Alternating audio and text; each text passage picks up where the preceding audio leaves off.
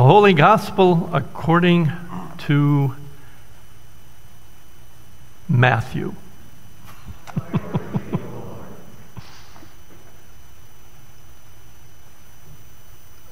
so Jesus says, The kingdom of heaven is like a landowner who went out early in the morning to hire laborers for his vineyard. After agreeing with the laborers for the usual daily wage, he sent them into his vineyard.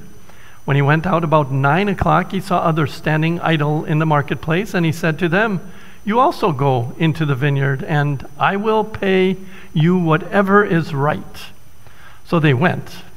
When he went out again about noon and about three o'clock, he did the same. And about five o'clock, he went out and found others standing around. And he said to them, Why are you standing here idle all day? I need you.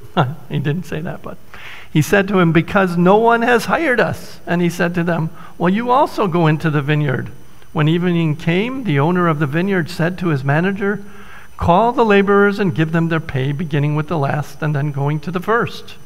When those hired about five o'clock came, each of them received the usual daily wage. Now, when the first came, they thought they would receive more, but each of them also received the usual daily wage.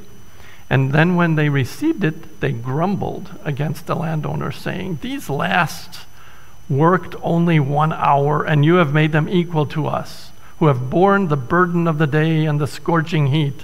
But he replied to one of them, Friend, I am doing you no wrong.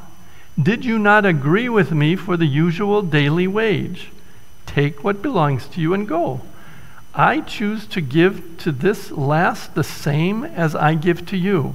Am I not allowed to do what I choose with what belongs to me? Or are you envious because I am generous? So the last will be first, and the first will be last. The gospel of the Lord. Christ. Please be seated. May the words of my mouth and the meditation of our hearts be acceptable to you, O Lord, our rock and our Redeemer.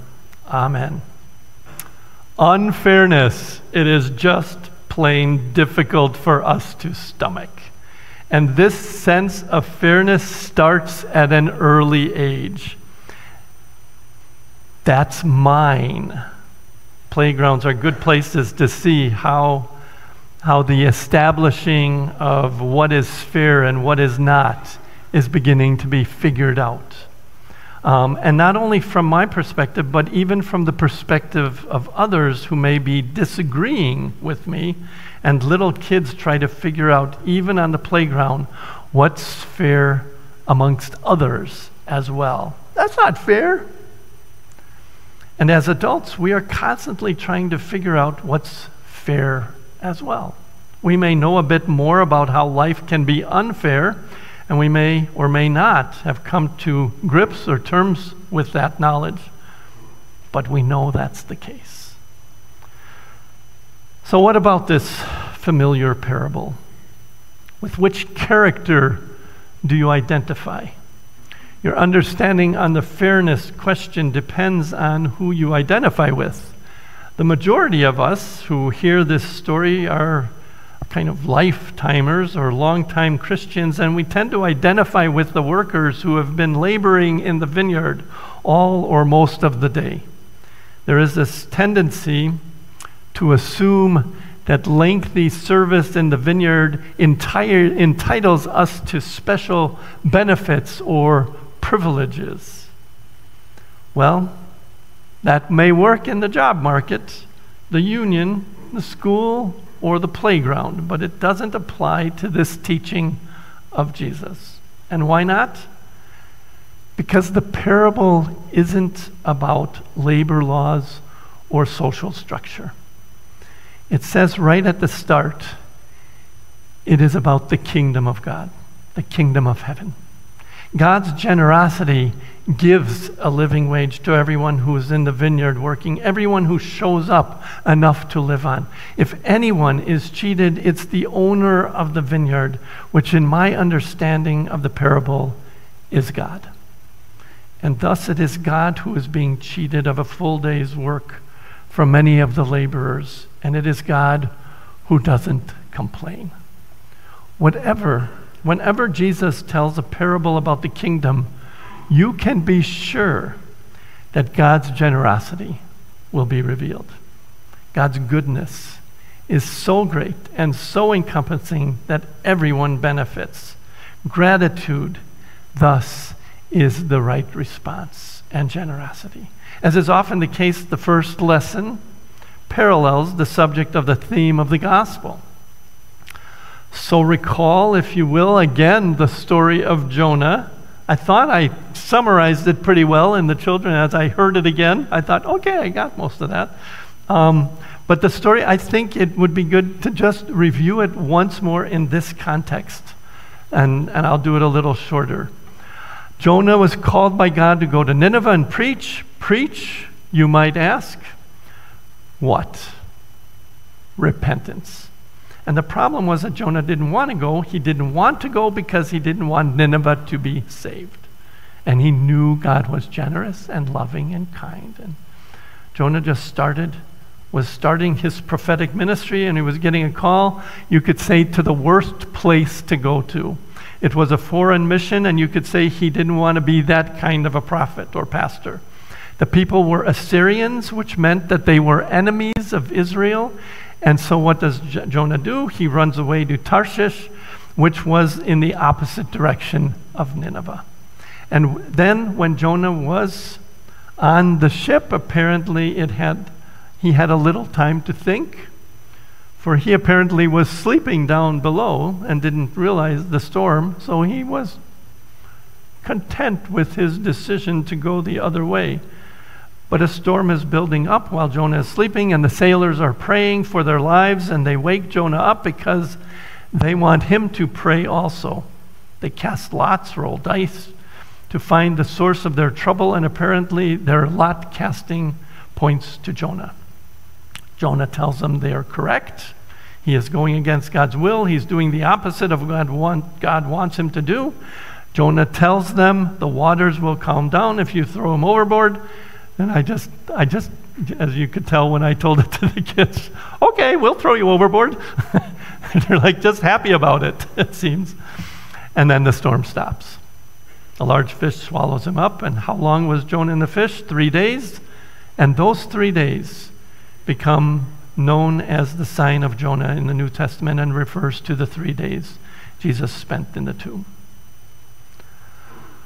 While Jonah is in the belly of the tomb of the fish, or in, the, in a sense, the tomb of the fish, he sings this wonderful psalm to God in which he ends with these words Deliverance belongs to the Lord. I had not really noticed that as much till this particular time preparing for this sermon. It had, be, because it starts out complaining. Oh, I called to the Lord out of my distress. You cast me into the deep, into the heart of the sea, and the flood surrounded me. All your waves and billows pass over me. And he continues on with that for quite a while. So I think I just kind of quickly read through it and move on. Um, but it ends with, but deliverance belongs to the Lord. What is the significance of this three chapter, four, four chapter story? Some people really like to focus on whether a fish is actually capable of swallowing Jonah whole. There have been a lot of arguments about that. I think Jonah's song is more important than that because it is a song in the midst of crisis. It is a gift when we can praise God when we are in trouble or facing struggle or feeling like we are in a difficult time with chaos all around us. If we can remember that deliverance be- belongs to God when we have, then we have, in that kind of a setting, then we have made a big step to living a life of faith. Because when everything is great,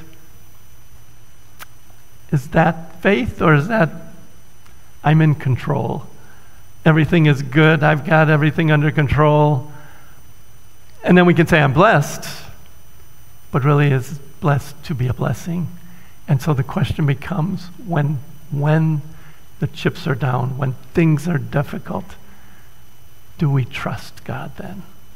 And Jonah came to himself when he said, Deliverance belongs to the Lord. And Jonah is given the ability, the encouragement to push or the demand to carry out God's call to him. And so he goes forth to Nineveh and gives that really short sermon and cries out, 40 days, and Nineveh will be destroyed, overthrown. He doesn't even say, unless you repent. Just 40 days, Nineveh shall be overthrown. And the people believed God, and they proclaimed a fast, and everyone great and small put on sackcloth. And when the news reached to the king of Nineveh, he rose from his throne, removed his robe, covered himself with sackcloths, and sat in ashes in repentance. And God changed God's mind and saved them from the disaster he had planned. Deliverance belongs to God. Jonah is mad. He hated the Ninevites, the Assyrians.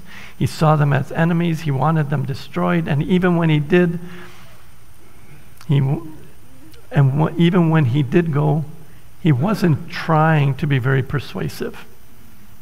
Simply said what God told him to say, and nothing more. And the Ninevites made the right choice, but Jonah didn't. Jonah did not want to see God's grace and mercy. He complained to God, walked outside the city, made a booth for himself, sat in it in a snit, and he probably said over and over again, That's not fair. It's not fair. It's not fair. Jonah thought he was a better judge of justice than God. So did all the day workers in the vineyard. God wants to teach us a lesson about laboring in the kingdom which is not nearly so small and exclusive as we think, maybe as what we would want. The book of Jonah has a lot in it to think about, all packed into those few short chapters. It challenges our sense of orthodoxy. For example, the sailors on the ship cry out to God, and they don't even know God's name and yet God listens to them and saves them. Then the people of Nineveh repent and cry out to God, and they also pray to Elohim, a sort of generic name for God, and God hears them too. Jonah knows the more personal, familiar name of Israel, Yahweh, and yet takes a long time for him to figure out that God's grace is so comprehensive that it includes even those who don't know or, ho- or have only an in- a little inclination toward God. The shocking truth, the point is that God isn't most concerned about fairness. God is interested in giving life, and God starts with deliverance. God treats the long, faithful folks with the same mercy and graciousness as those who have always lived in God's care and, and, uh, and, and are living in it in just a short moment. The invitation to work in the vineyard is not to earn God's love and mercy, but to experience the love and joy of God's party. Jonah wasn't really interested in God's joyful party celebrating with the Ninevites. Neither were the ones who worked all day in the field and got the same as those who only worked an hour. Their understanding was it wasn't fair. And Jonah's understanding was it isn't fair. But God says, I can and I will be generous and merciful to those I choose to be gracious and kind and merciful to. And it seems to me that God hopes that we will all be gracious and merciful and generous and join God's welcome party. Amen.